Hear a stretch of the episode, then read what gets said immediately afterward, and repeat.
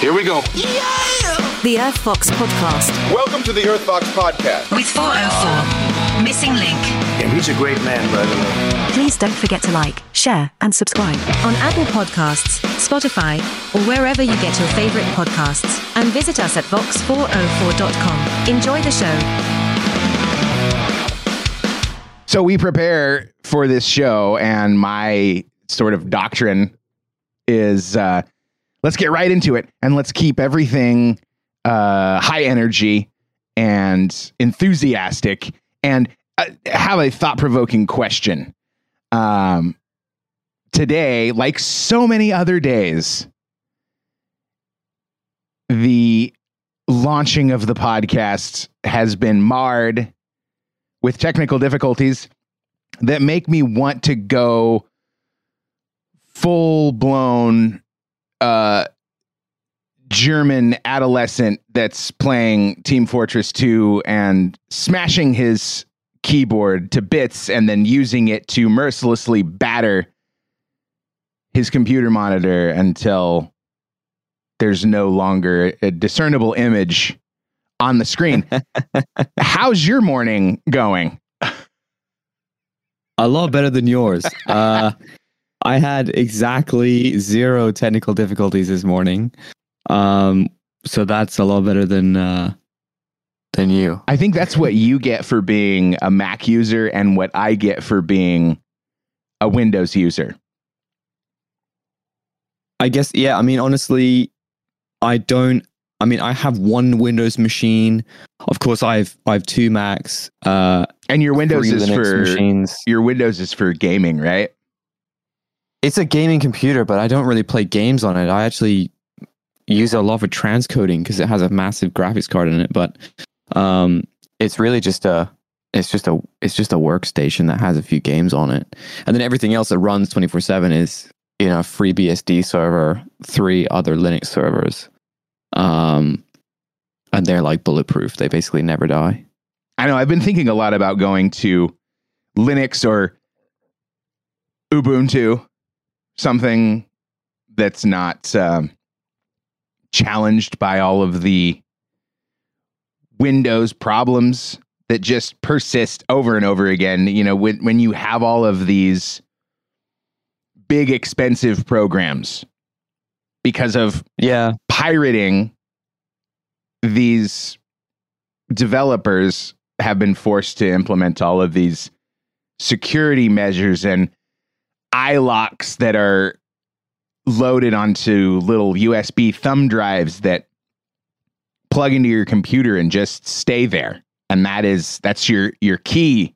It's literally called a key. You can use this key to turn the ignition to this program that you're trying that you're trying to use on your computer that you've been paying for. You've either paid for in full up front or you're paying for on a monthly basis, which is everything now, which I hate. yeah, yeah, yeah. It's so irritating. It it's I it's, I, it's part of the new uh great reset, right? It's been it's been resetting for the last decade. You can't you don't actually own it, but you should still be happy because you're paying for the privilege to use it. $15 a month, sir or madam. And if you don't update it, you don't get to use it. So if you lose your internet connection, sucks to be you. I definitely didn't miss any of that over the last few days. I, I started my vacation from my nine to five, which is more like a nine to nine.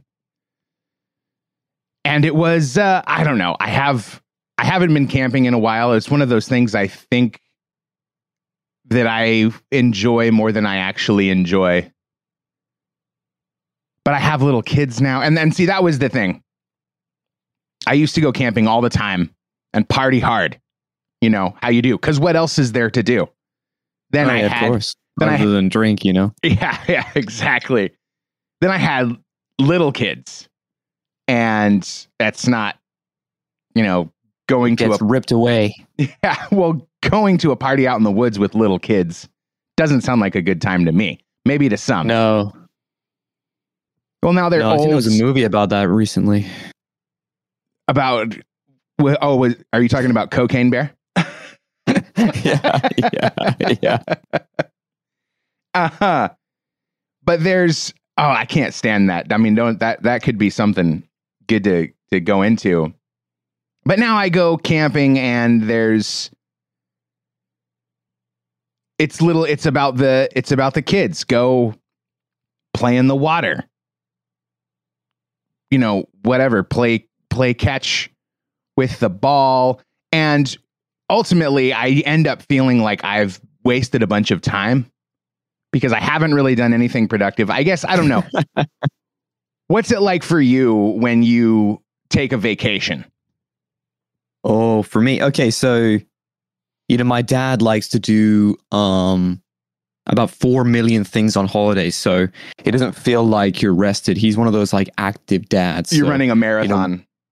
Yeah, basically, you know, last time, you know, because my, my family's in Canada. Last time I went Canada, um, I honestly was like, I had to take like another week off after we got back because, you know, Got to take a We- vacation we- from your vacation. Yeah, and of course, and what people don't understand in, in the UK and what, you know, is fairly obvious in places like America and Canada is that you're relatively used to places being quite far away. Now, in the UK, somewhere more than 30 minutes drive away is considered, wow, you know, but in Canada and America, that's like nothing, you know? Yeah, you drive like- that distance to get to the grocery store. That's it, right? That's it. So, you know, so so my dad wanted to see a lot of things, you know, last year in Canada, and of course that meant driving, you know, five hours, you know, almost every day to one place or another place, and you don't want to be doing that on holiday. He was he was having a great time, and I just had one day where I just had I just said, you know, fuck off, leave me alone. You leave me here. And you go and do your thing over there. You drive all the fucking place. I actually want to like chill on a holiday and like just just just do nothing. Can I just like do nothing? And I just walked around actually a beautiful place called Ucluelet in uh on Vancouver Island. It was absolutely stunning. I had a fantastic day. I didn't see my family at all. I didn't I didn't have to drive anywhere. It was absolutely brilliant. Uh but yeah, once I can go back and now I'm going um back to Canada on uh Sunday. Um this time with uh, my better half, uh, just just the two of us. Uh, both of us like to go on holiday and do this the same kind of thing where we we do we do like to go and explore and stuff, but we don't like to do that. You know, where we're traveling a bunch just to get to one place and then travel, and so the the holiday's just full of traveling. We like to go someplace and chill out and that kind of thing. So it's going to be more of a relaxing holiday this time, which I'm really looking forward to. Um, but I haven't been camping in a long time, so uh, not since I think I went to a music festival maybe like six years ago or something. It's for me. It's been uh, well. Let's see. And there were uh, always plans to go camping. Oh, here comes the summer. We should go camping, and then it doesn't happen. And then here come the kids, and it doesn't happen. So far this summer, we've gone twice, and, but that's been the first time in probably since I built this computer that loves to give me so many problems. But that's, I mean, I don't know, that's part of it. I, I see, I kind of run the vacation marathon, or, or I should not, not necessarily the vacation marathon, but the marathon is, is happening in my head. So going camping is kind of a good way to be free of the computer and the internet connection. Even though where we were camping most recently, there was still plenty of phone signal. But I like, you know, like you, just shut it down, shut everything down, and even just hang out in the hotel room for half a day, lay on the bed, mindlessly flip through the channels of of uh hotel room television, which is the worst.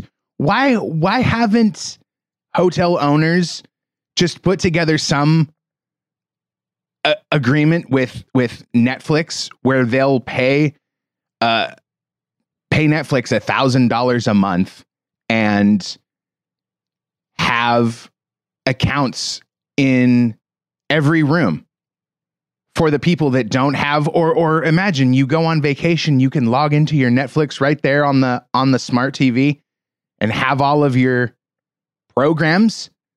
Doesn't that seem That's to make actually, yeah, actually, that's actually something that uh, I've, I've experienced here in the UK. Like uh, the last couple of hotels I've hung out at, the TV, you know, you had the QR code and you could like sign in. It was pretty cool. That's uh, see. There's there's see there's there's too much of a stranglehold on industry like that in in the in the states.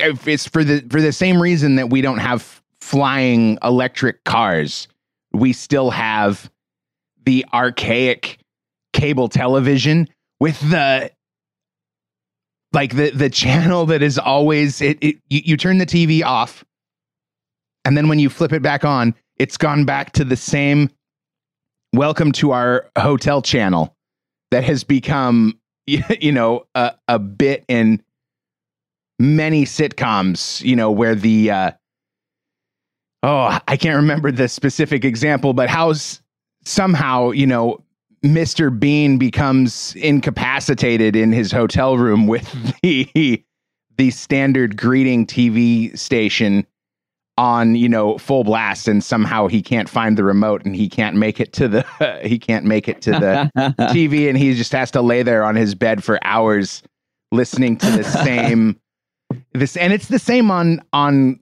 cruise ships as well there's this uh it, it's it's a strange initiative where they whoever is putting these things together thinks we need to be constantly reminding these people that they're on vacation and they should be getting up and going to do all of these things.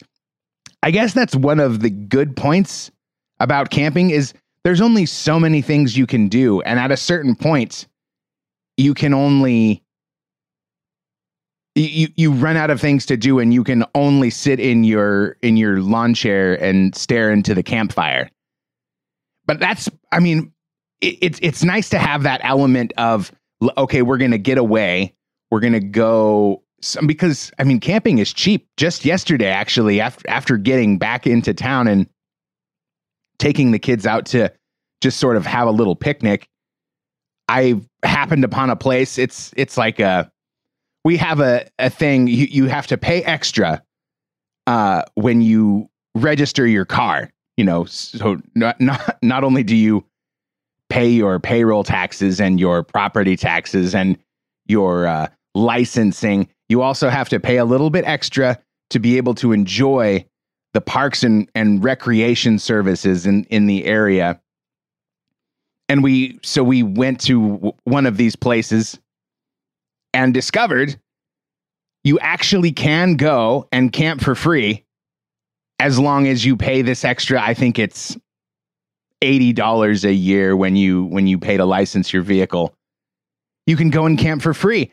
And there were a few uh, shady characters that had their clotheslines up and looked like they had been living there. Uh, but Yeah, you know, permanent residence. fair play to them. The, the- I mean, the only downside is no, no RV hookups or or anything like that. And I've actually, because it's so, it, it is it is nice to get away from the house.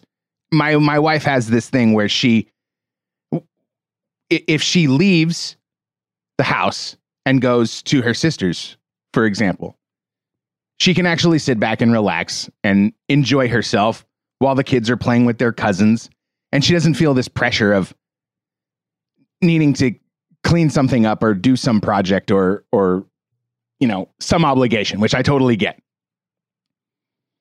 but it's such a pain in the ass to pack up all of the sleeping bags and the tent and all the other camping things Yeah. over the last couple of days, I've been looking at RVs and and campers of that sort of very I don't know, it it it feels like such a filthy American thing to be looking at. No, I completely understand because, you know, when you buy a tent for the first time and it's so beautifully packaged, right? you know where I'm going with I know where you're going. you put it up and you use it, and then when you go to put it back in the bag, you're like, "How the fuck does this thing go back in, bro?" Like trying to put toothpaste back in the tube. That's it. And so I completely understand anyone that goes, you know what? Maybe an RV or a caravan, as we'd call it here Oh yes. in the UK. We have caravans here. Um, I learned about that from uh, watching Snatch two dozen times. Oh yeah, yeah, yeah. Oh, of course, yeah, they yeah. gotta buy the- the gypsies, don't they? Yeah. about a caravan? You tell me. Got about a caravan. Pet- Periwinkle eyes. it's actually not bad. It's actually not bad.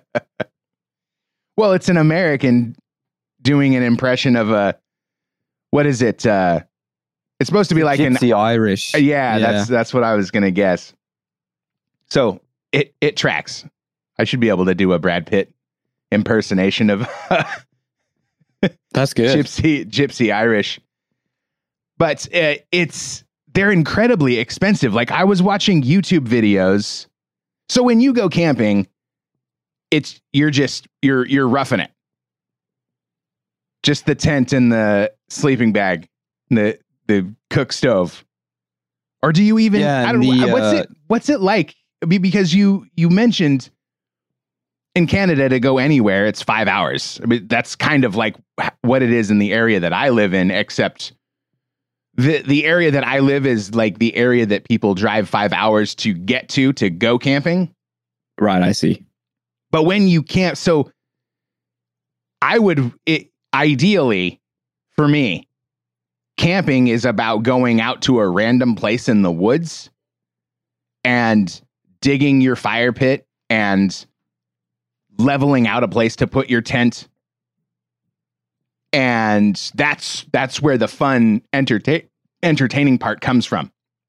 You go you have to go find your firewood and hike to a good spot, etc.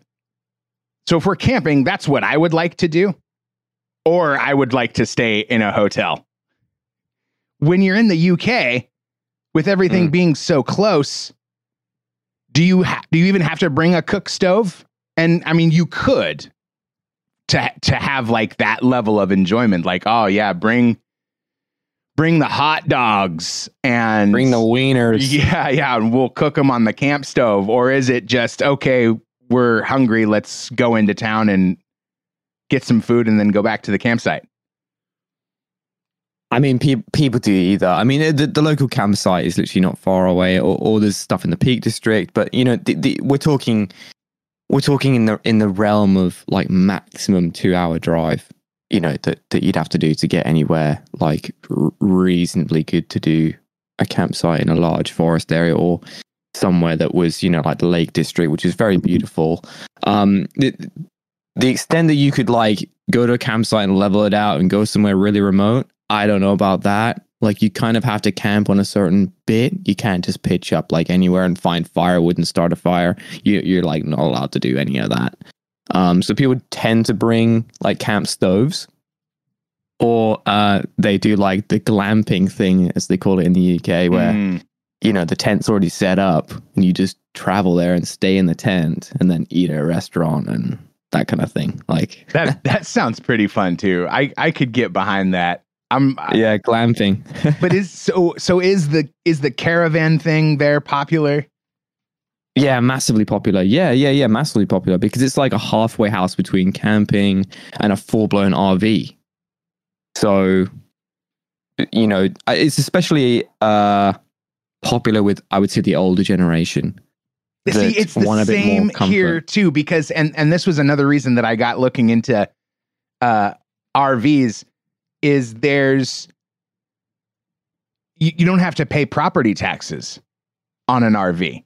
You can pay off your home and still have to pay hundreds of dollars per month in property taxes. And when you're on a fixed income and they raise your property taxes, that can really put you in a difficult position as a retiree. I know you don't have a lot of sympathy for retirees, but we're Not all going to be anyways. we're we will all be retirees at some yeah, and I don't know do What's the? I mean, there must be some form of property taxes in the UK. Yeah, yeah. There's um, but uh, you know, I don't own my own home, so I'm not the most educated on this. Well, I mean, Well- I I do own my own home, and I'm not the most educated on it either. And it's weird because they do. It's almost insidious when you Yeah. buy when you buy your property. They set up your homeowner's insurance and your property taxes, and you know anything else. They'll they'll make you pay mortgage insurance in the same way if they're not confident in your ability to pay your bills, and it all goes into an escrow account and gets the they they tack that payment onto your monthly mortgage so it's like property taxes what property taxes you're just paying your mortgage payment like always until you finally pay your property off 30 years later. And then it's like oh hey congratulations. You thought you were done paying your nope you still got to pay the government hundreds of dollars every month.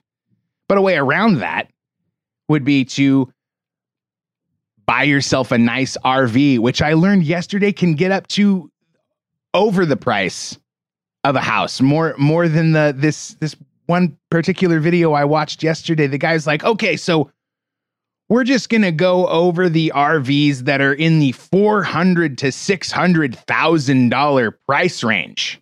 Like, oh my god. bro, what for for I mean, they are nice but that's not i'm way too frugal to justify spending that much money on an rv something that you're going to drive around in traffic no way no And th- this- way and like you've got to you've got to maintain it. The value of it doesn't go up; it depreciates. Yeah. Like even with that, even with the housing taxes, I'd still take a six hundred grand house over an RV. yeah but you can also get an rv for 100k or 150k Yeah, Much- that makes more sense. much more reasonable. And then, ah, it's snowing. Let's go south. Or, you know, oh God, it's too hot. Let's go north. And have the the only thing is this, and this is where my wife and I differ. She's very focused on family, not just her own immediate family. Like she her her entire family lives in our immediate vicinity and it's not I mean it's not detrimental. I don't wish that they didn't. But it's a thing it, it sort of keeps her tied to this area. Not to mention the kids when the kids are old enough to leave the house and have homes of their own. Talking her into touring the country in an RV and just staying at at you know campsites basically that have RV hookups. It sounds thrilling to me. I don't think she would go for it. In the same way that because I look at places like uh that that have really nice exchange rates for the American dollar, like uh Costa Rica and Thailand and stuff like that. And I hear about these retirees, they they get all of their uh, you know, healthcare and and bank accounts and everything squared away. They tie up all of their loose ends, and then they go to some place like Thailand where they can live like a king on their meager retirees salary because the cost of living is so low when you're earning dollars. But I don't think I could convince her to do that either. And it's not, I mean, like I'm I'm so far away from retirement. The only reason the only reason this stuff even pops into my mind is because my dad just retired. So Oh, I'm okay. not only am I incredibly jealous, but also he starts talking about this stuff. Like he starts to impart that knowledge, that wisdom of like, I wish that I knew Mhm. this when I was your age. I wish that I had started repa- preparing for these events when I was your age because now I'm here and I feel underprepared and I want to spare you this sort of trouble. But I really I'm I'm the kind of guy that only needs to be told once, you know, contribute to your 401k so that you have disposable income when it's time for you to stop working. Unfortunately, I'm of the pessimistic mindset that there's not really going to be a world to retire into by the time we get there. So it's almost like that's what brings up the the theory of moving to a country with a good exchange rate, or really just, I mean, the Yeah. hard the hard I way to say it is a weak a weak economy. I mean, the the thing that pisses me off is that is that, is that uh, retirees in this country get such a good deal right now, and I know by the time that I retire, the deal will be terrible. And I just know they've it. been saying that for years. The same thing in this country. You know, I oh, and I just googled the uh, property taxes here in the UK, of which there are none apart from you pay what's called a stamp duty tax when you first buy the house. So you pay like a, I think it's a five percent up to six hundred fifty five, six hundred seventy five thousand. So it's you know if that's the only home you you own, so you just fi- pay a set fee, and then when you go to sell Oh, and buy man. a new house, you you do another one. That's So, so, you nice. to like yeah. Yeah, it, it is a lot better. So so for uh and capital gains in the UK are pretty good as well. So that in that respect we, we do quite well. it's like you so for older people again, it's a great deal, right? They've got n- if they own their own home outright, they have nothing to pay for other than just utilities. Uh, that's it. And that sounds so. It's like you actually buy in in the UK. You actually buy your property from the government, whereas here the government the government like always owns it. You just buy it from a bank. It's kind of like the reverse of what it actually seems like, because there's so many, uh, like obviously bank sponsored initiatives in the United States, like like anything. Uh, I'm I'm trying to think of a good example. I mean, like property is a is a prime example itself. Actually, you buy a property from the bank. You also have to buy. I mean, you you you permanently buy it through through a monthly subscription. Oh God. That's what it is. That's exactly what it is. Hey, buy this property and you can pay the government for the privilege of of occupying this property forever until you die and then the next person will have to pay those property taxes, your next of kin while also paying the bank who who owns it. Yeah. And, that's really interesting because in China, you know, their government owns all property, and when you buy a property, you're you're, you're buying a lease to that property from the government essentially for like 99 years, and then you renew it. So subtract the 99 years part. How is that any different from the American system? you know? Yeah, well, there's it's like there's uh well, I don't know what's the opposite of there's more than one way to skin a cat.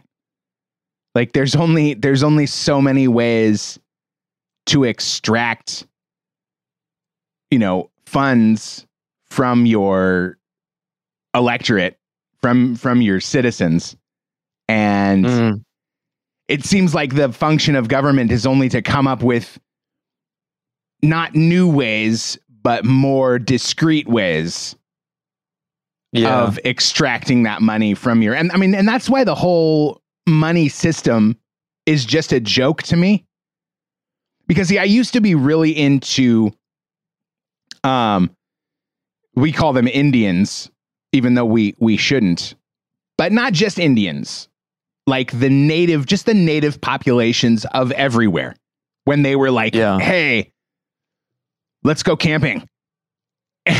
And yeah we're gonna we're gonna put up our tents and we're gonna make a campfire and we'll go hunting for food. And uh, then we'll plant some seeds and we'll harvest. And that's it. That's what life will be like for us. Mm. and then what you you didn't have there was nothing to trade. It was i i need to eat so i i am going to hunt myself. And then you have your your little kids. Well they can't hunt so you'll you'll hunt and you'll you'll feed your kids cuz they're your kids and that's fine. You know no no problem. And your partner well she's tending to the the the plants. She's she's picking berries. She's looking after the children. She's sweeping out the teepee. So she's she's earned some food. Then suddenly you come across another family. Well, how are they and then and this guy's not such a good hunter. So how do they contribute? Okay, well we'll we'll figure out something something else for you to do. Skin these animals and this is, you know, this is the beginnings of basic economies. Mm.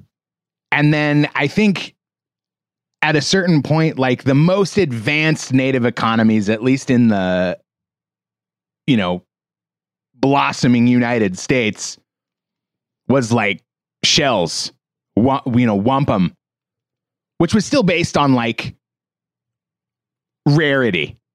Like, oh, hey, look, this, you know, it's like my daughters yesterday were picking up white sparkly rocks on the ground and filling their pockets. It's like, oh, it's nice, beautiful things that that people like to have, and then it became gold. Oh, gold! Look how look how beautiful this gold is, and look, we can mold it into shapes and decorations. And this was like the uh, the ancient Incan and and Mayan economies that were still based on trading things of value. And even if you didn't have, you know, I'm a Mayan citizen and I want some, you know, loincloth, but I don't have anything that the the guy that makes the loincloths wants, you know, he's all good on his snake meat or whatever I'm, you know, flush with.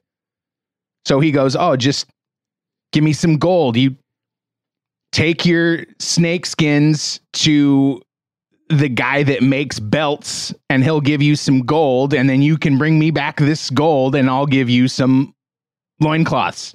Although I don't know why you wouldn't just make your own loin loincloth out of your snake skins. The point is So maybe uh maybe the best like libertarian solution to the tax thing is just to pay people in services and receive payment in services. So like that's completely untaxable. You know, I fix your wall and instead of taking money for that, I say, "Hey, you know what? Instead of money, can you paint my house?" How do you tax that? You can't tax that. And the guy that buys the paint from the paint pl- person goes, "Well, instead of, you know, money or whatever, how about you paint my house?" and So see, it's like, this is the yeah. the sticking point for me when it comes because I've been thinking about just the the joke of our economic system for a long time. Like like I mean, I don't know, probably junior high school.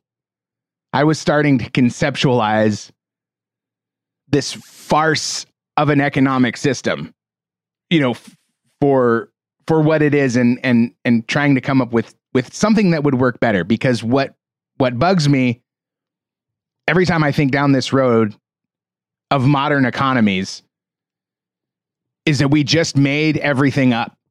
It's all made up. And even now, and even worse now, since our money, you know, American money and English money has been taken off of any kind of sound backing currency Yeah. we've come into this idea of of modern monetary theory being we can just print all of the money that we need and when inflation hits we'll just raise taxes and use that tax revenue We'll not even use the revenue but take that tax money to bring dollars out of circulation and now we're sort of surprised that things aren't going well. So here today, modern times, modern American economy, our inflation is out of control and they're not raising taxes. And they're not raising taxes because they know the Biden administration knows that if we raise tax he raises taxes, all hell's going to break loose and he's not going to get reelected. And I don't think he personally wants to get reelected, but I know that there's a lot of people pulling the strings and paying the bills that want another four years of Joe Biden so they can continue to, well, probably print money and and laugh all the way to the bank because there's there's so much conversation about making the big businesses pay their fair share and it's the big businesses that are sending all of their money into overseas accounts so that they can hide it and and keep from paying taxes. So who's going to get the tax bill on all of that stuff? Me. Oh yeah, for sure. And I was Uh, I was looking into the British pound and it seems like it's sort Yeah. of the same situation. When when did it become So it's it's the pound sterling. Right? Yes, sir. I'm assuming this means that it used to be backed by sterling silver. Yeah, it was it was backed by very similar to, to your currency by gold bullion or silver or, or, or whatever, you know.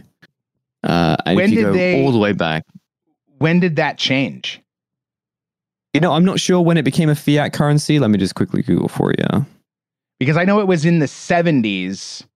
I think I want to say it was like 73 when Richard Nixon said, "Okay, our our currency is no longer going to be backed by gold. Now it's going to be backed by oil." Okay, so ours was in 1931. That's when we started a fiat currency. It's so unbelievable that people signed off on this. Yeah, I mean, I I understand why they didn't want to use gold as the material for making gold and silver as the material for making the actual coins, but the fact that it hasn't backed up the currency itself makes uh, no sense to me. It, it just invites rampant corruption and money printing, which has, you know, completely leveled governments time and time again. Uh, Venezuela, Zimbabwe, now Argentina. Have you seen Argentina's inflation? It's over 100%. Oh yeah, Um, it's just, you know, and they just won't stop printing control. money. Yeah, it's completely out of control because they use printing money as a way, as a stealth tax on the population to get out of their own mistakes. And in the UK, we have possibly the worst economy in the G7 outside of Japan.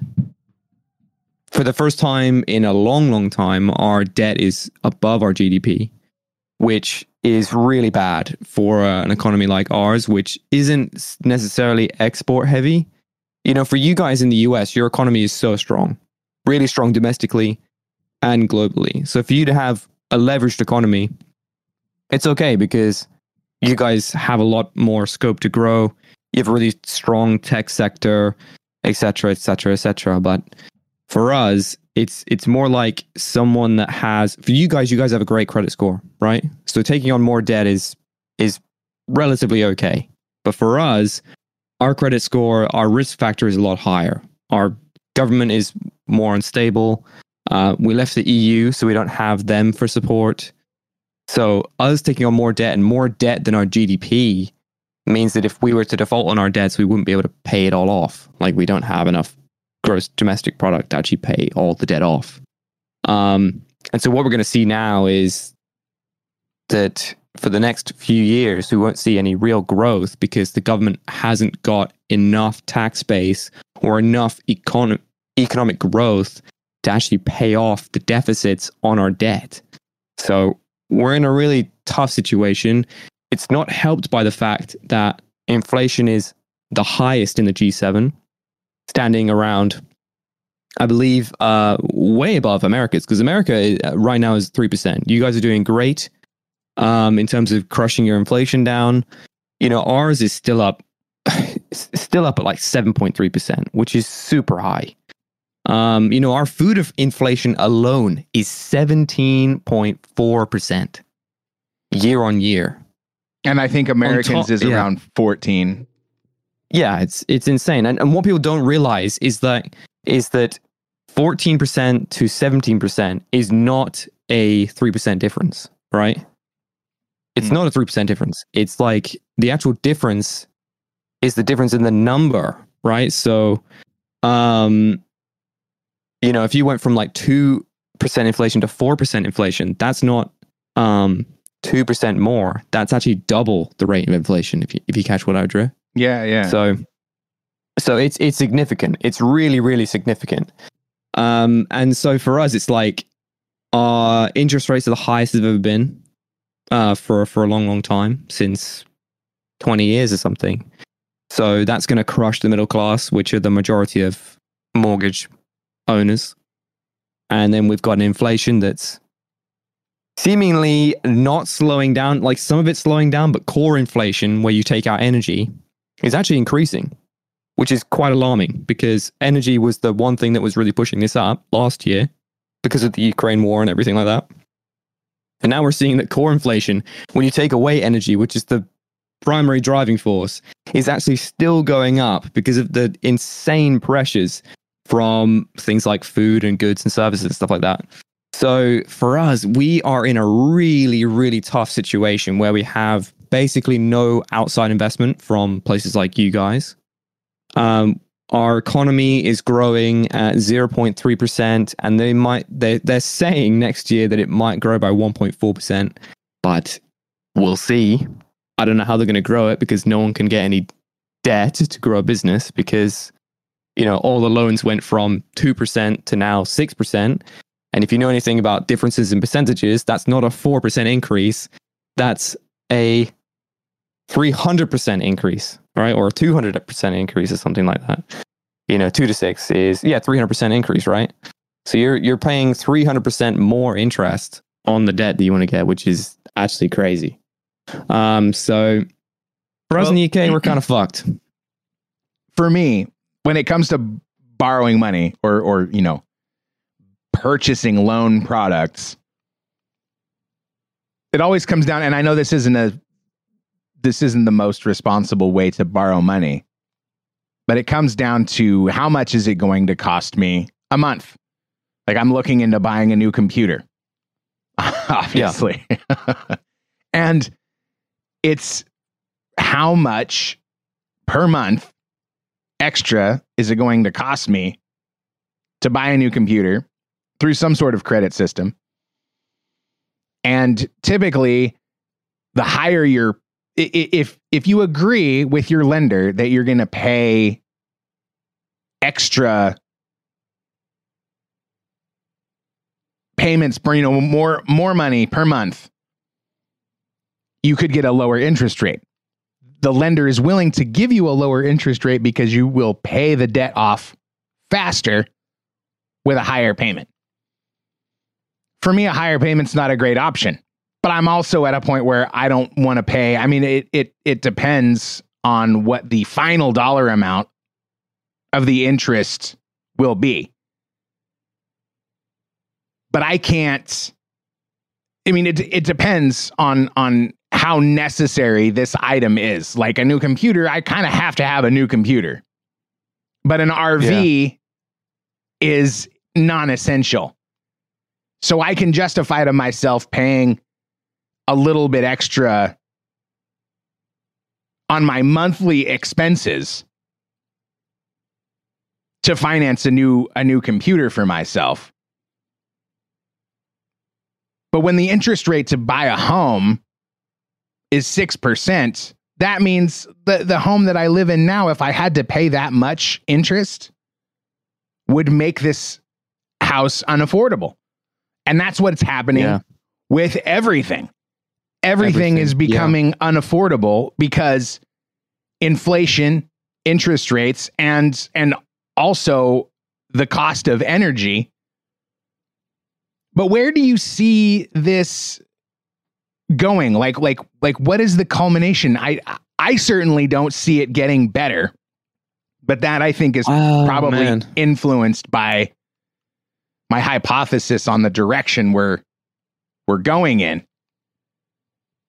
Well, I think in America you're more protected. Um, I mean, correct, correct me if I'm wrong, but I believe most mortgages, if not all mortgages in the U.S., are fixed rate. Yeah, yeah. If you're for for most people, if you're smart, you get a thirty a thirty year fixed mortgage at. I think I got. I'm at like two and a half percent, which is really good. Yeah. Okay, yeah. So for North America and and uh, Canada's a little bit uh, Canada's a little bit the same as well. Um, what I'm starting to see is that people are almost being trapped inside their homes. Um, people that want to move daren't move because they know if they go to move and they can't take the mortgage with them, um, they'll have to obviously, you know, refinance or, or get a new mortgage. And if they get a new mortgage, that means they'll be on 6%. You know, in the UK now it's 6.7%, which is, you know, And here, Big. here it's seven point three. Right. That's that's quite that's quite yeah, that's quite a lot. So, you know, if you're paying say you were like very lucky and you got a 30 year fixed mortgage in COVID times when interest rates were around 2% or e- even lower for some people, you know, you're laughing. But if you want to move, you have to accept the fact that you're going to have to pay more and you might actually not be able to afford what you bought previously, which is quite scary because the housing market is usually called a housing ladder. You know, the you get on the ladder and you move up over time after you build up equity. This and that to some degree is is fixed by time in America. You know, over time the economy gets better, it corrects. You know, as long as they don't start messing around with it more, but it does get better. People genuinely ask for more money and wages increase, and it kind of sorts itself out because at, in the in the least fact, everyone in America is going to be in the same boat. And so that will be reflected, hopefully, in the market um, because people just won't buy homes. You know, they just, they just won't move. The scary thing in the UK, compared to America, where you have fixed costs and people know what's coming out every month, the scary thing in the UK is that the majority of the people in the UK get a two year fixed. And then after that, you're on a variable. And what's happened is is a lot of people bought those really cheap ass mortgages in COVID on homes that many people would say were far too expensive. And sure enough, 2 years 2022 2023 rolls around and they're going from 2% or 1% mortgages and suddenly getting whacked on a 2-year fixed. Oh no, not 2-year fixed. On on their AER variable tariff at 6.7%. Oh man. Or some people are getting whacked on 7, 7%, 8%, 9%, and there's nothing they can do about it. There's nothing. There's nothing they can do about it. They uh, have literally got to pay that or move or go or die or, you know, whatever. So it's like this whole housing bomb, you know, and and there's like hundreds of thousands of homes every month that are coming on these variables. And there's more and more and more people going on variables. And there's this whole like almost a rush for people to try and like get off their current fixed their two year fixed and try and secure like maybe like another two year fix a three year or a five year where they can lock into maybe 5% now so they don't have to go onto that variable that might even reach 8% next year. So for us, it's not only do we have the crunch of inflation, but mortgage owners, especially new mortgage owners, um, they are getting immediately crushed by these huge rates. what's the that, average Um, what what's the average home price in the UK? so the average home price in the UK is about two hundred and thirty-five thousand pounds, I believe. I have the Which Zillow.com mortgage calculator up here. If you bought a $235,000 home, you put 20% down, that's 47,000. With a 6.3 with an and this is outdated. I need to bump it up to 7.3 since that's what it's at today. An interest rate of 7.3 Actually, no. Let's go back. Let's let's do what's what's the fixed interest rate, or or what was the fixed interest rate two years ago? Two percent, yeah, pro- probably or the the, end- variable, on not the, on, not the fixed. on the high end, it would be a two-year fixed on on two percent. So at two percent interest, your payment would be eight hundred ninety two dollars a month, or you know pounds. If you have that same loan today at 7.3 your payment goes up 1000 to 100 to 1383 oh no it messed up it messed with my interest rate there we go 7.3 1486 on the same home. So Yeah. an an 80% increase in your in your monthly payment Yeah. And that's what based on don't realize. 5% increase in your interest rate. And that's what people don't realize. It's not a 5% increase. The interest is a 400% increase on your interest. That's it's just how I mean how are people going to keep their homes? Like where where is everyone going to go? Is the government getting involved to keep these housing prices down, people's monthly mortgage payments? The government isn't getting involved, and I actually support them not getting involved. Um, as as bad as that sounds, the only way the housing market in the UK, which is so overheated, which by the way, I was wrong about the average house price. I just looked it up. It's not two hundred thirty-five thousand, which I thought it was. It's two hundred ninety thousand, which is quite a bit more. Um, and people quite often don't put twenty percent down. They put between five and ten percent down. Uh, that's like the average deposit that people put down. Yeah, in my Um, experience, so I bought one home prior to this one. And the only way that we were able to put 20% down on this house is because we made a little bit of a profit off of selling our last house. Oh, that's good. But I think but yeah, you're you're right. I mean, who goes in who who goes to borrow money with 58,000 in their pocket? Like if if I, that's which is 20% of 290,000 is, you know, 58 grand. If I had 58 grand, I wouldn't be looking to hand that to a bank so that I could buy a house. I would want to do something a little bit more productive with that money. I've been looking at um, barn dominiums. Are you familiar with that with that idea? So it's Yeah. it's it's like the cheapest building you could buy. It's basically a, a garage or or a, a warehouse, and you uh, just build build the inside of it to look like your nice, you know, three bed, two bath home, and you can get it done for. I mean, of course, there's all kinds of customizable options to you know bring bring the price up or down but you can buy a very suitable barn dominium for much less than you would uh you know a standard stick built house depending on how much you want to do yourself or you know what sort of options you want to have.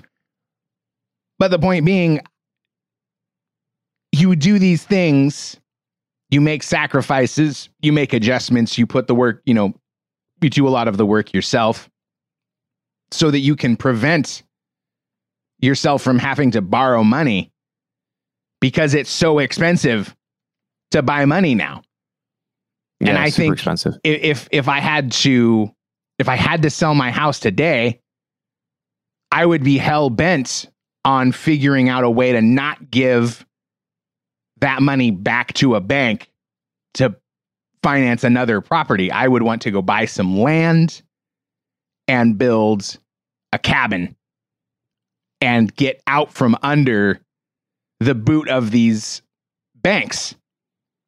Yeah, Do you yeah, definitely. Is is there a is there a light at the end of the tunnel like what what sort of event do you see from an optimistic perspective that will right the ship or is the ship even rightable in the UK in No, in your I'm, opinion I'm not.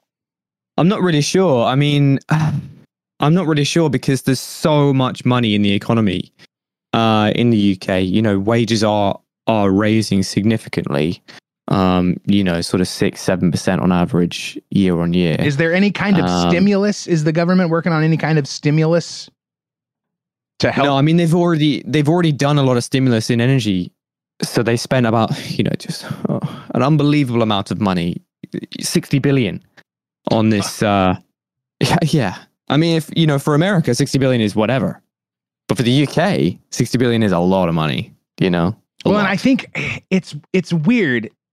There's you know these numbers get thrown around in the media all the time. Oh yeah, 60 billion for this uh, you know, a hundred billion for Ukraine and this and number and and and it almost entirely dependent on the attitude of the reporting is how people respond to that that number of money or to that um, Yeah. amount of money. If, if if you look, if you put it in terms of this is how much I make per year, Yeah.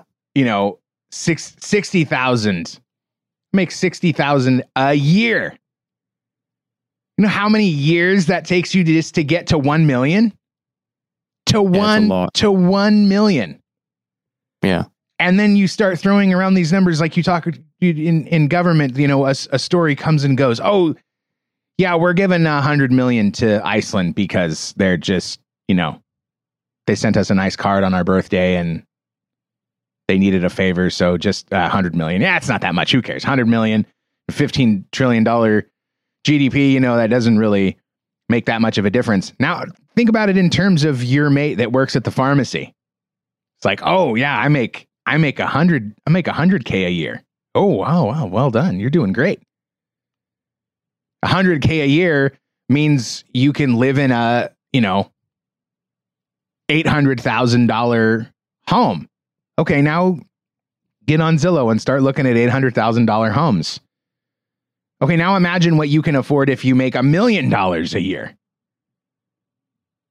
$2 million a year, $10 million a year, you're still not even approaching the number of money, the, the, the number of dollars that your government just handed off to some random country just to, you know, do them a solid, to be a nice guy. Oh, yeah, 100 million, you know, no big deal.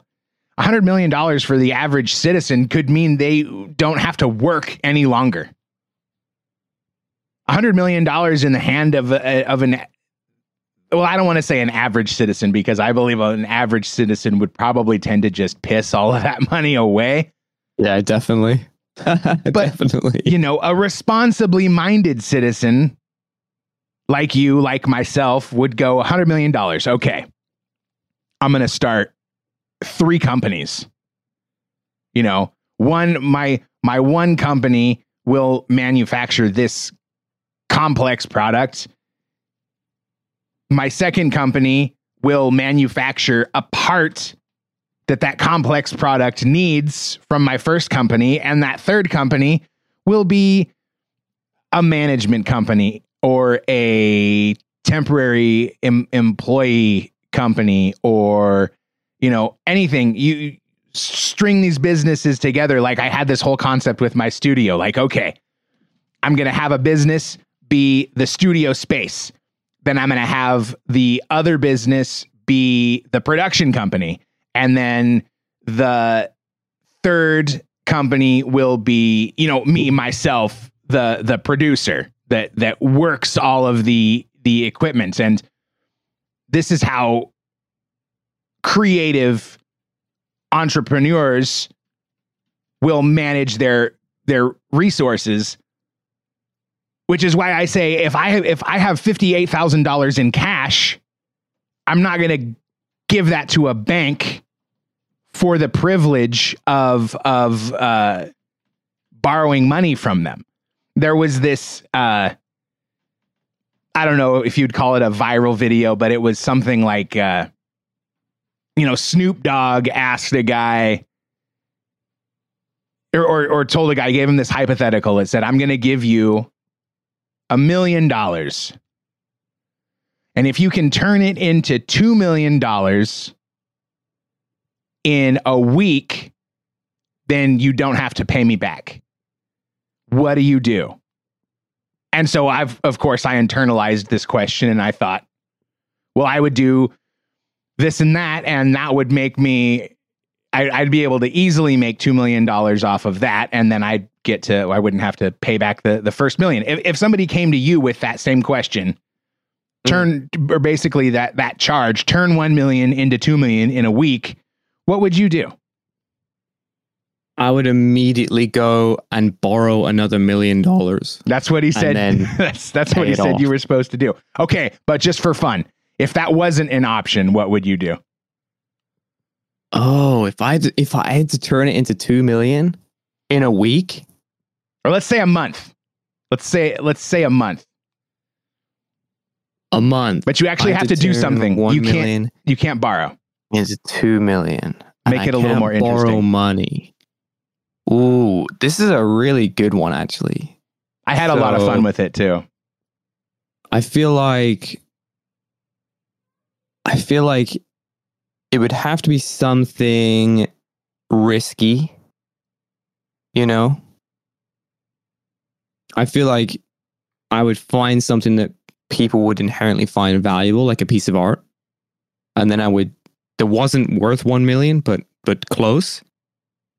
And then I would spend the rest of the money on some kind of targeted marketing campaign like some viral video type stuff to raise the price of that asset. And then I would sell that asset for two You're, million. you're kind of like right on the same track of of what I would do. I I would put on a concert That's a great idea. Because you can rent you can rent Yeah. venues you can rent venues for surprisingly cheap. I mean that that might just be a a pandemic thing, but I looked into it a little bit. You can you can rent out arenas for surprisingly cheap. And then you pay the you know the acts have a guarantee. You know, we you can either pay them their guarantee or you can you know negotiate for a back end deal or or something like that. But if Mm. you could get a few a few acts, an act that would draw, you know, 20,000 people, pay them their guarantee which is probably less than a million, then you sell tickets in whatever increment you need to make up that money. And there you go. It might not work. Obviously, go, going to borrow a, just borrow another million, put one million down on on a two million two million dollar loan is easy. And that was the point of the of the you know the hypothetical question. A bank only wants twenty percent to give you a loan of you know two hundred ninety thousand. So why not? Why they they would give you? Of course, I mean, they'd give you five million with a with a down payment of of one million, which was, as I said, the point of the exercise. But it's so sleazy. This Yeah, economy has uh, built and perpetuated itself on borrowing money. Okay, you got to borrow money invest it in your business and then you're constantly paying somebody else, constantly shelling out dollars for the privilege of borrowing the money and but you're not even paying down the principal most of the, the like there's this really interesting uh dynamic when you have a 30 year mortgage and you make just one extra payment a year. And so instead of 12 monthly mortgage payments, you make 13 month uh 13 mortgage payments over the course of the year. And that cuts the life of your loan in like in half or something like that. I haven't actually done the math to figure it out exactly, but you can pay off a 30 year mortgage in like 15 years if you just make one extra payment per year because you're paying down what you actually owed instead of paying down what you are paying for the privilege of being able to borrow that money being Yeah. interest. But that's so bizarre. I can't. I mean, I, I'm still having trouble wrapping my head around it. You that you can't get a 30 year mortgage in the UK, which is, I mean, most people would agree. fixed, It's it's yeah. like the banking capital of the of the world. You know, Yeah, it's, city it's of London. Very man. odd. It's very odd. You know, our terms are the exact same. You know, quite quite common is 25, 30. Now they're looking at doing, you know, ex- larger extensions on mortgages and stuff, which is fine. But really, the the problem isn't the length of the mortgage or really the price of it, but it's the protection that a fixed cost has to many families that, um, you know, having it go up a little bit is okay. You know, you're you're paying 800 a month on your mortgage, let's say, and it goes up to 900. Like that is not a an insane increase or even to a thousand, you know, an extra 200 pounds a month is going to hurt you because that's 200 pounds you don't have anymore, but it's not going to be like I'm I'm literally out on the street level unless you're really kind of close. But, you know, going from an 800 pound mortgage to you know, a 1600 or a 2000 pound mortgage overnight, I mean, that is just life changing. And that's the most important thing, I think, you know, for such a large purchase. And we don't have this like usually on like personal loans or car financing. Quite often it's fixed rate, you know, fixed at six or fixed at eight, nine, whatever. Um, because it's usually safer and it's usually what people um what people like to do. So it's very odd that we, like you say, don't get um, fixed rate mortgages here, but they are looking. I believe the government is looking at making that an option here in the UK, which I think is a good thing. Um, they probably won't be very popular right now, as many people are speculating that the rates are going to go down again. I'm very bearish. I don't think the rates will go down for a little while, especially since we're not seeing much response in the inflation like unlike the US, which your your inflation is at three percent, which means you need to cut it by, uh, you know, you need to cut it by like a third, and you're back to your target of two percent. You know, we have to cut it by, you know, almost like six hundred percent or something to get down to the to the target that that, that we're that we're looking at. Um, Well, and there's so we've got a elements long, long, long way to go.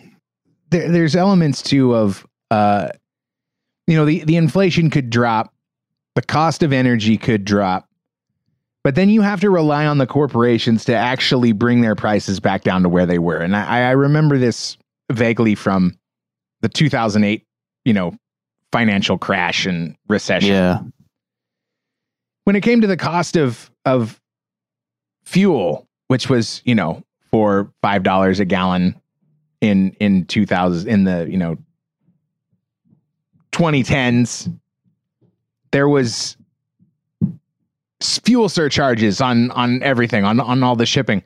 Well, then the cost of fuel came down and and were fifty percent of what they were, but the companies were still charging or we're still you know making a surcharge on on fuel just sort of hoping that you wouldn't notice so like our our inflation has come down you know almost 5% but we're still paying 14% increase increased food prices. And the cost of gasoline is still you know $5 a gallon.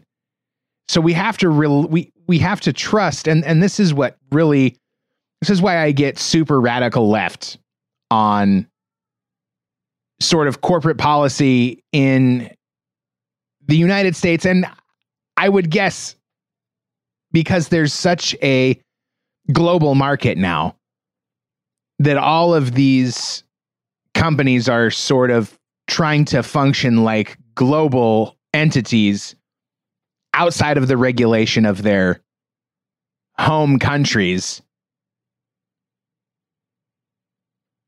It makes me uncomfortable because I almost crave government intervention. But what can a government do when it's the price of its currency or the value of its currency that is creating these issues? And how can a corporation really that that is it's one of the grossest things about the United States and allowing its corporations to have the same rights as as an individual citizen.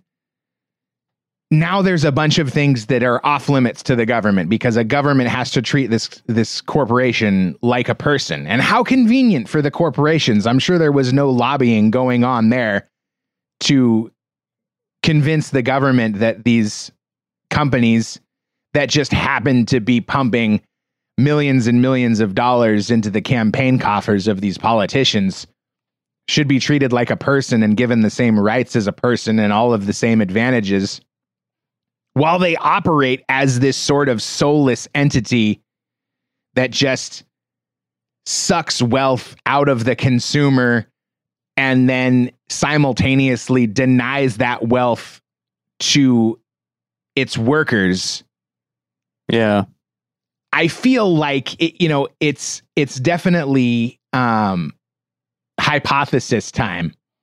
I've always felt, or well, not always, gross overgeneralization.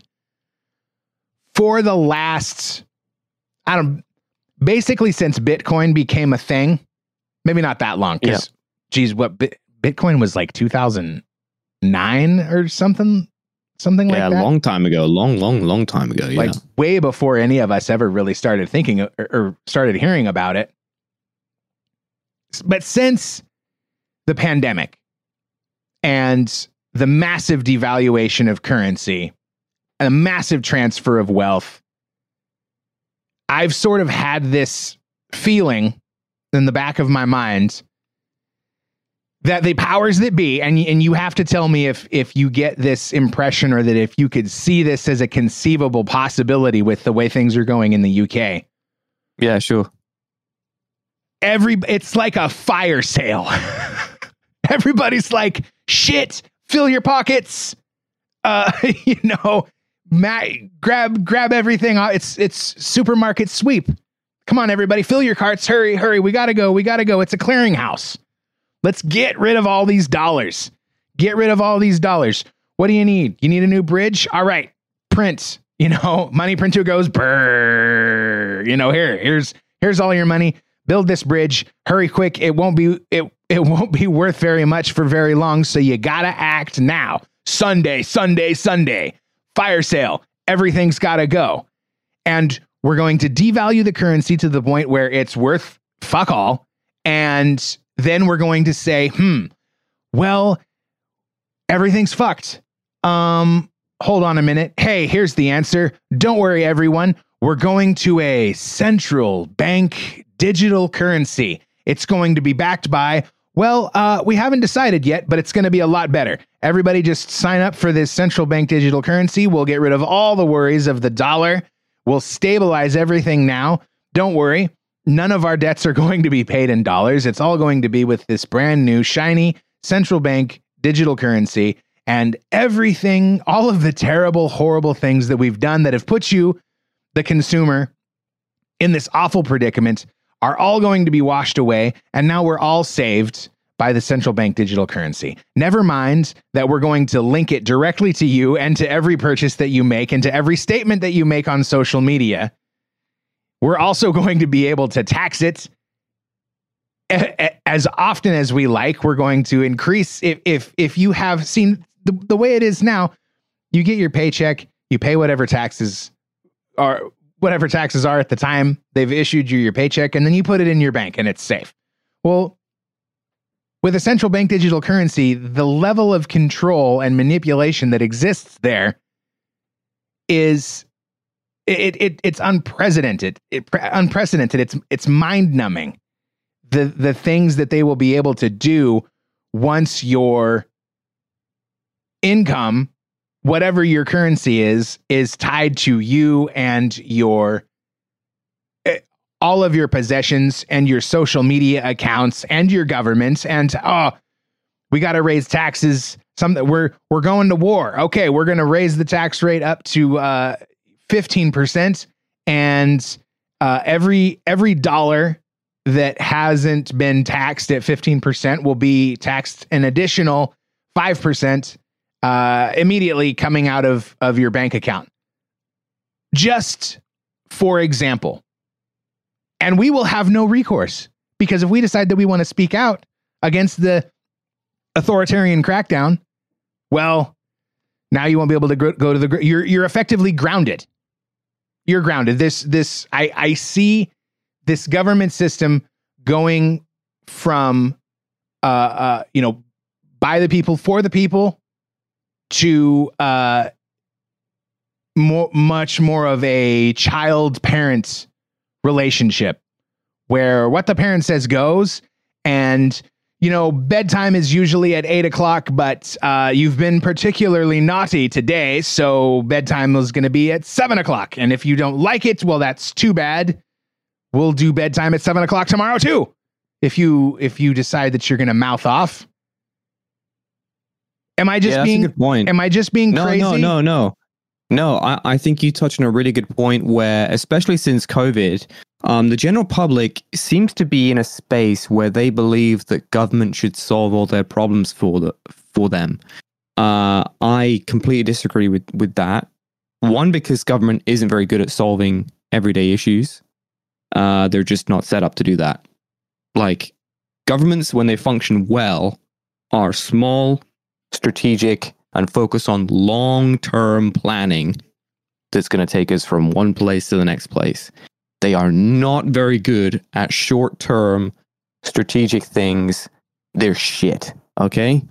And since COVID, every country, especially in the Western world, invested a great deal of money into uh, protection measures, um, handouts in terms of benefits and money and all these kind of things, and benefits for business, quantitative easing, all kinds of money printing. Um, and I don't see, especially for the UK, as I said before, the US is in a completely different situation. Yes, there are issues, but your economy is wicked. Well, how does Um, how does the UK how do they make more money? Like who decides? Is it basically like here in the states? So the problem with the UK is that we our ability to make money is kind of determined by the nations around us in what they're willing to invest in us. Um, just just like for the US on a larger scale, um, many countries, many companies invest actively in the US because they believe it's a great place to build business, to to build a, a multinational business. Um, and for a while in the UK, that was the same. You know, the banking heart of Europe, and and now that's sort of changed since Brexit. And Brexit is kind of this anchor that sits off the back of our economy. Um, and that's why we're seeing a lot of a worse situation compared to other European nations, especially nations like France and Germany that have really good export markets and really good local um, economies that are a little bit more resilient. Um, as well as we have a lot of uh, exposure to energy price fluctuations, whereas America doesn't have as much of that because you guys make you guys produce a lot of your own energy. Although Joe Biden's wanting to uh, put a stop to that, but I think in the UK, the worst situation we could be in is the Japanese situation where we start to get too much debt. We realize this is a problem, but we don't want to put the brakes on and cause an issue.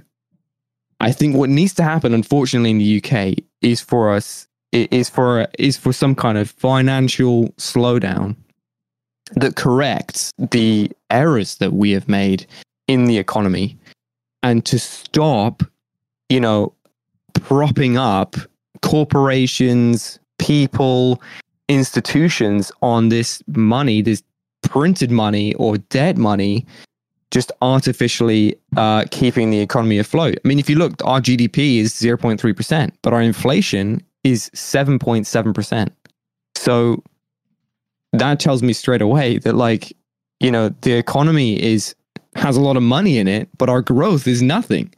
So where's the money coming from? It's it's all just over. It, the market is just completely overheated, and it has to correct. Something has to happen, and if it doesn't correct, we will be in a Japanese situation where for years and years and years, we will suffer worse and worse and worse uh, debt to GDP because we're just borrowing our way into uh, keeping the economy alive. And our growth will be so stagnant and there'll be nothing. It, there will be no growth because no one will want to give us money because we're in debt. Okay. And because we're in debt, we can't get any more money to make anything nice because we've not decided to take a huge financial hit. Because one of the greatest things about having a financial crisis, as bad as they are, is they make everything really fair, really quickly, and it stresses corporations to make changes for the consumer. One of the things that happened after 2008, and we've still not really, we're still not really recovered from 2008, which is why the interest rates were so low in the first place. But one of the things that 2008 did afterwards is it suddenly made things a lot cheaper that were that would just you know previously unaffordable. Um, and that was really good thing for a consumer because now you've got like sales and this, that, and the other, and closing down sales and all this stuff. So for consumers, it was really good. And I believe in the UK, we need another moment like that where suddenly housing becomes, um, you know, right now housing is unaffordable, and so you should let housing go down in value. And let's say, you know, cars are now becoming really unaffordable, and so you should let that happen. Well, and and the companies in- will go. in in the states that's happening already with with uh you know like consumer commodities not with you know big purchases like cars and and and homes but there was uh there was a, a report that you know prices of uh of cosmetics and soaps and and deodorants and stuff they're all dropping not because of anything that the government has done, not because of anything that's affected by the more big picture global economy, but because the manufacturers have realized that people aren't buying these things. So Exactly. if they want to keep selling them, they have to bring the price down so that they become Hey. more affordable. Exactly. And if you apply that to other things as well, like here in the UK, obviously energy went went up. And so the government's decision, instead of um, letting people take the hit of the energy prices, they decided to give everyone like 400 quid a year for payment on their energy. And while that sounds like a great idea, essentially what you're doing is you're taking either debt or tax money, and debt is the tax money anyways, because you have to pay it back with a little bit of premium and you're just taking that and you're just giving it to the energy companies. You're rewarding them for their high prices. And so, is the responsible thing to pay the energy companies um, for their high prices, or is it more responsible to not pay them and say, look, if if you cannot afford more energy, you have to use less energy. It's very simple. Wh- It's the corporation, right? Because they make money. All a corporation does is try to make money. If a corporation goes, right, people are using less energy, are they going to keep their prices high? I doubt it. But if the government is going to backstop their prices, the energy company has no incentive to lower their prices at all. And that's And in where your example, yeah, in, Yeah. exor- in your example, yeah. they lowered their prices because consumer spending lowered. and when when the when the government steps in to make up the dif- the difference see the government doesn't make anything they they they literally Right. they create nothing. The money that they get it all comes from you. So what they've done is they've taken these these huge industries like uh, energy and homes and and more uh, topically appropriate student loans and said hey lender. Hey uh, uh, home builder, hey, you know, whomever else, you just keep doing what you're doing. We're going to make up the difference with these tax dollars. And it's the fire sale that I said before. Like Yeah. uh, when when when Donald Trump was in office towards the end of his first administration, he wanted to take the oil at twenty dollars a barrel and fill our strategic petroleum reserves. Well, the Democrat con- Congress blocked him for for no reason other than he was Donald Trump and they weren't going to let him do anything that he wanted to do. So instead of filling up our strategic petroleum reserves at $20 a barrel, we've been forced to fill it at $80 a barrel. And now Oh, Jesus. and now there's and now there's almost none left because to win elections, Joe Biden has been taking our country's oil, our military's oil, pumping it out into the consumer market to artificially lower oil prices, effectively allowing the oil companies to keep charging $80 a barrel, $100 a barrel, $120 a barrel for oil. And he isn't at risk of losing elections because the media covers for him and the oil companies keep donating to him because he's filling their pockets with the dollars from American taxpayers. And in order to continue to fund all of his other projects that he would ordinarily need those taxpayer dollars from or for, he just prints more money and more money and more money. And when Big Yeah. Pharma rolls around and says, hey, we want some of that, he says, okay, we'll buy millions and millions of your of your v- vaccine doses and then the media turns around and says hey everybody come down to CVS and get your free vaccination of course it's not really free you paid for it with your tax dollars but this is the government printing more and more dollars devaluing them further and further just to create this illusion of of progress or effort or some kind of accomplishment. And it's going to get so bad, in my opinion, that we're going to say, and, and it's it's interesting when you put it in a global perspective because you talk about Japan and what a dire situation they're in. Yeah.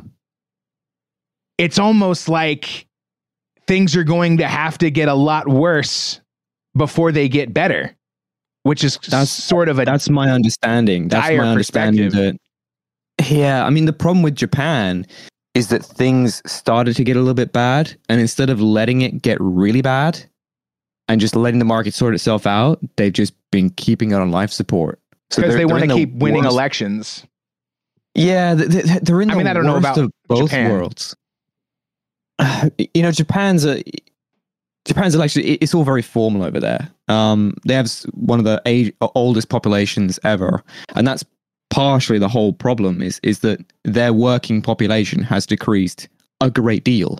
So there is just less population to make money. You know, the GDP cannot go up that much if there just isn't that many people working. And that to me is perfectly fine. I don't see anything wrong with ha- it, the real metric should be GDP per capita, but they don't chase that number. Okay, they chase the GDP, um, which is the wrong thing to, to think about because really the GDP per capita is a measure of productivity, and if your productivity goes up per person, your country is in general way better. You know, you look at Israel, the way Israel's changed over the last 30, 40 years their GDP per capita went from like seven thousand dollars to like forty thousand dollars. You know, that's absolutely life changing for a nation. The same happened in South Korea. The same happened in China. You know, China went from like two thousand dollars to twelve thousand dollars per person. That is absolutely life changing. And the problem with Japan is they've just stayed the same. Their GDP per capita over the last 25 years has stayed the same. Their GDP hasn't moved, or it's moved very, very slowly.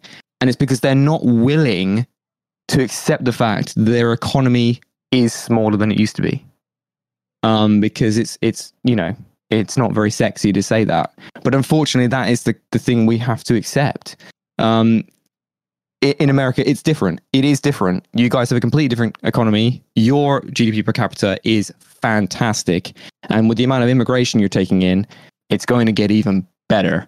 Um, so, um, you know, you guys honestly, as usual, you know, America is going to do very, very well.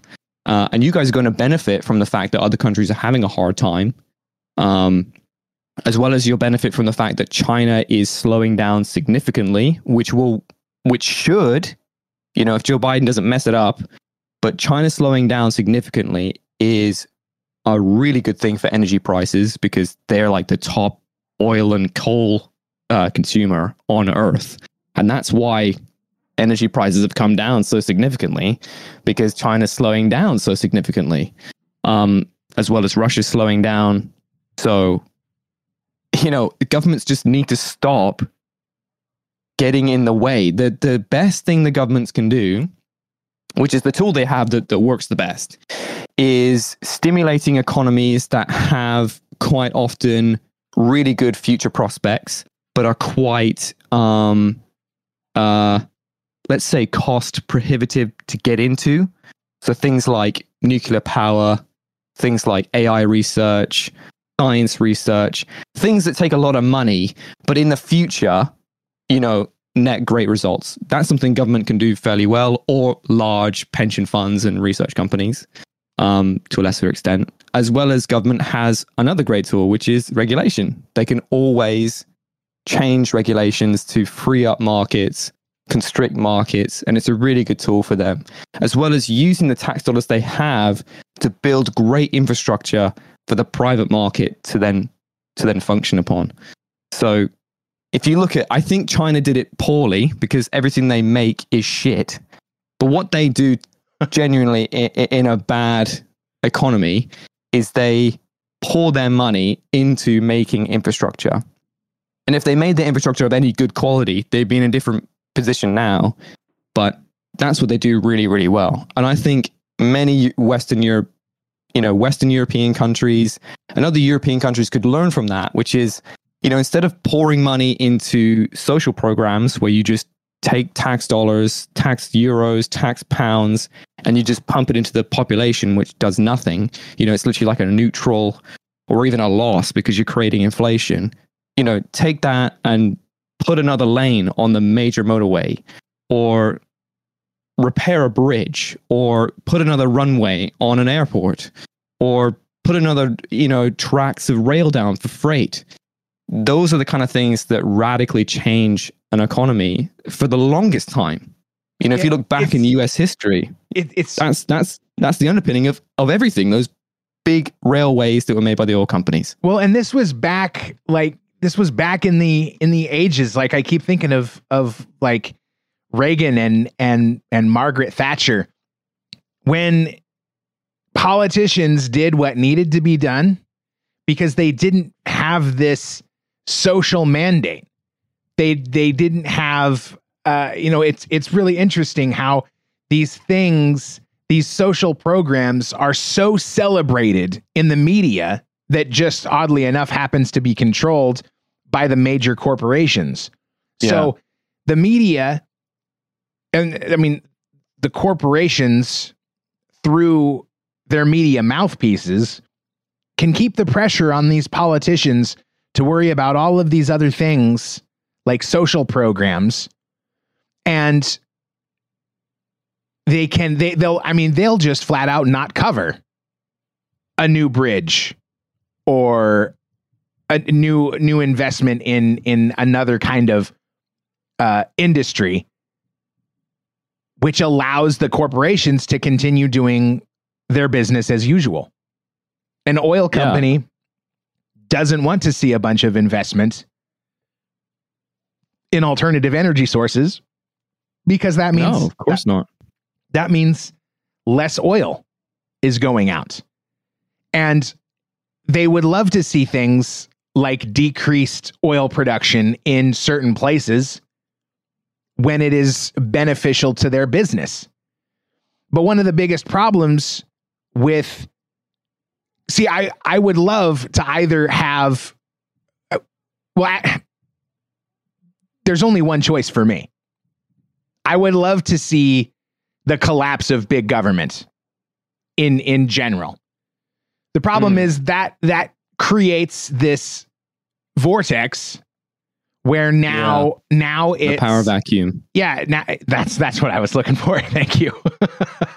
You're welcome. where now there's there's I mean this this vacuum will inevitably be filled by the richest and the most powerful. Which the you know the first class that comes to mind are are the corporate owners, the CEOs and and chairmen of the board Yeah. which would be you know I, I I would be happy rolling the dice with them holding the reins of power. However,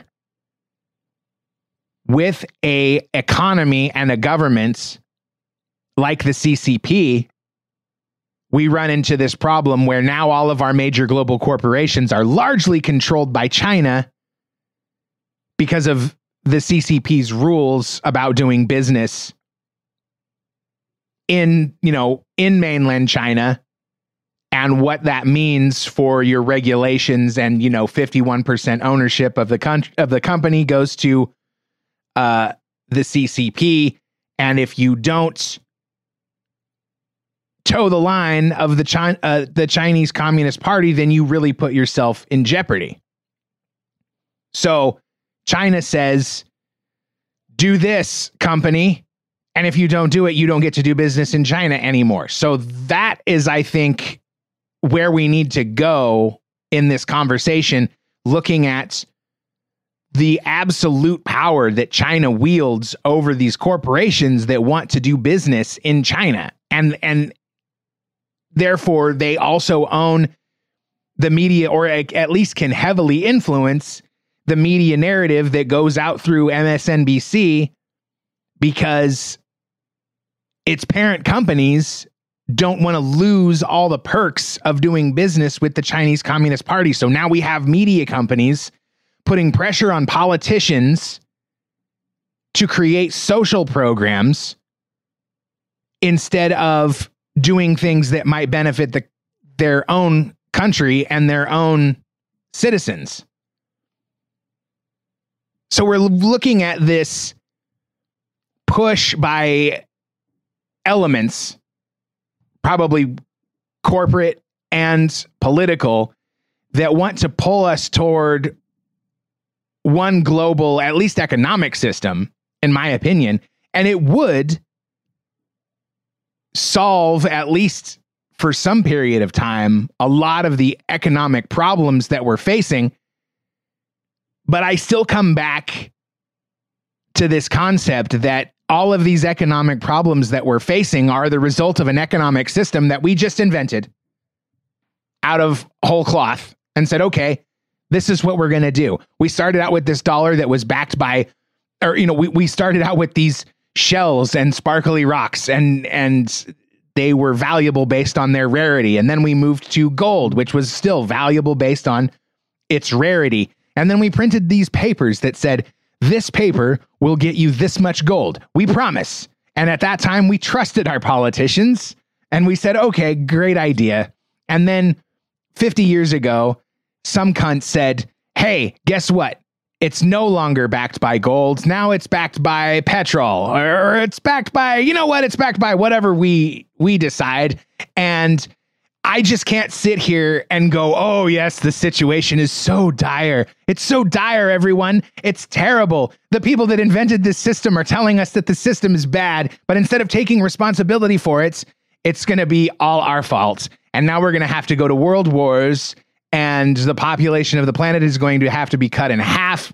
And if any of us are lucky to survive, we'll have the benefit of moving on to this digital currency that will be one world currency and it'll get a lot better for the next 500 years until we what probably have to do it all again. Hey, that's a bright outlook.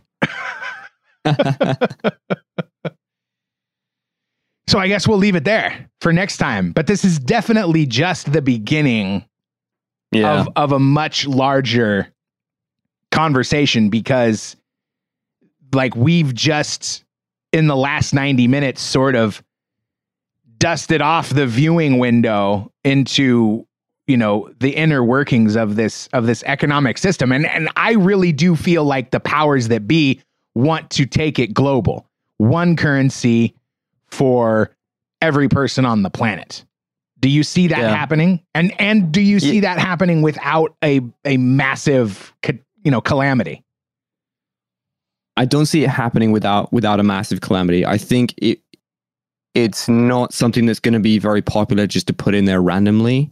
But I can see how if there was some kind of really stressful economic situation that we might get in the next uh, year or two, where people are literally, you know, really struggling, um, then they they might pose a digital currency as a solution to their to their problem. Well, in in And my so, opinion, uh, it'll yeah. it'll be like a false flag where something happens and we beg them, you know, we we beg our governments to get us off the dollar, get us off the pound, bring us onto something more stable. And with the way it's going, it'll be something like what China's doing. That that was the whole point of the uh, the pandemic res- response, in my opinion, to glorify what China did with its authoritarian lockdowns and and you know totalitarian quarantine measures to glorify China. Oh, look how good China is. We want to be just like China. Hey guys, China has this central bank digital currency and look how great it is. They're China's doing so good. We're all languishing. We're poor, we're dying, we're starving to death. This is your invitation to beg us to bring you on to the central bank digital currency just like with what they're trying to do with uh you know gun control oh there's all these these mass shootings keep happening isn't that a coincidence i guess we better give give all the guns back to the government It's the only way to keep us safe. When really the problem is criminals. Criminals Yeah. on the streets and criminals in the financial system and criminals in the political system. And what an uplifting way to end this episode. I know it was a very sad one today, but unfortunately, this kind of topic is kind of uh, is kind is kind of bearish, and it's This not going the- to get better. it's the reality that we're it's the reality that we're facing. You know? yeah, you know, in history there are good times and there are bad times, and, and this is just one of them. one of my it's one of my favorite sayings uh hard times make strong men and strong men make good times and good times make soft men and soft men That's right, make bad times. And I thank God that I'm soft. yeah yeah me too. This well we've we've got this we've got this opportunity to get hard. We're gonna have to get hard. We can get if we can get hard before things get hard then maybe things won't get too hard. But yeah, that's it's just right. it's you're but you're totally right. Like we've been lulled into this sense of uh you know we've got our nice comfy home and restaurant right down the streets you know we're not camping. We didn't have to dig a fire pit and and level out a place to put our tents. We've been accustomed to this soft living everything delivered to the door you know. You turn a knob and the heat kicks on and everything's everything's hunky dory and we're all distracted with our football games and our you know podcast presentations that we don't realize evil people are exploiting us our our labor and our efforts to enrich themselves at the detriment to all of these people and they couldn't give a shit Yeah. I feel like if you feel bad about the situation right now, like one of the situ- uh, you know solutions is is pretty much the entire plot to Fight Club, which is like an anti-consumerist doctrine. yes So if you want to feel good about yourself and see a solution, not necessarily the Fight Club itself, but th- the the overall disconnection from modern society and consumerist behavior, then there you go. start making soap Yeah. all right that's it we've had enough you've had enough i'm sure let's go uh watch an episode of south park or something and and and just sort of cleanse your palate Definitely. but then come back and listen to the next episode of the podcast. Uh, thank you all f- very much for listening to this one. Please visit uh, vox404.com, read up on our blogs. You'll find all of our episodes there, as well as links to uh, your favorite podcast platform, so you can find us there as well. Uh, what am I? Am I missing anything? 404. Nope, you covered just about everything. We will see. Oh, I am going on holiday, so I'll see you in August. We're gonna miss you all So- very much, and and we'll see what happens. And fly by the seat of our pants Yeah. on this one. I'll be I'll be listening even on holiday, so I'll see you soon. We will be back.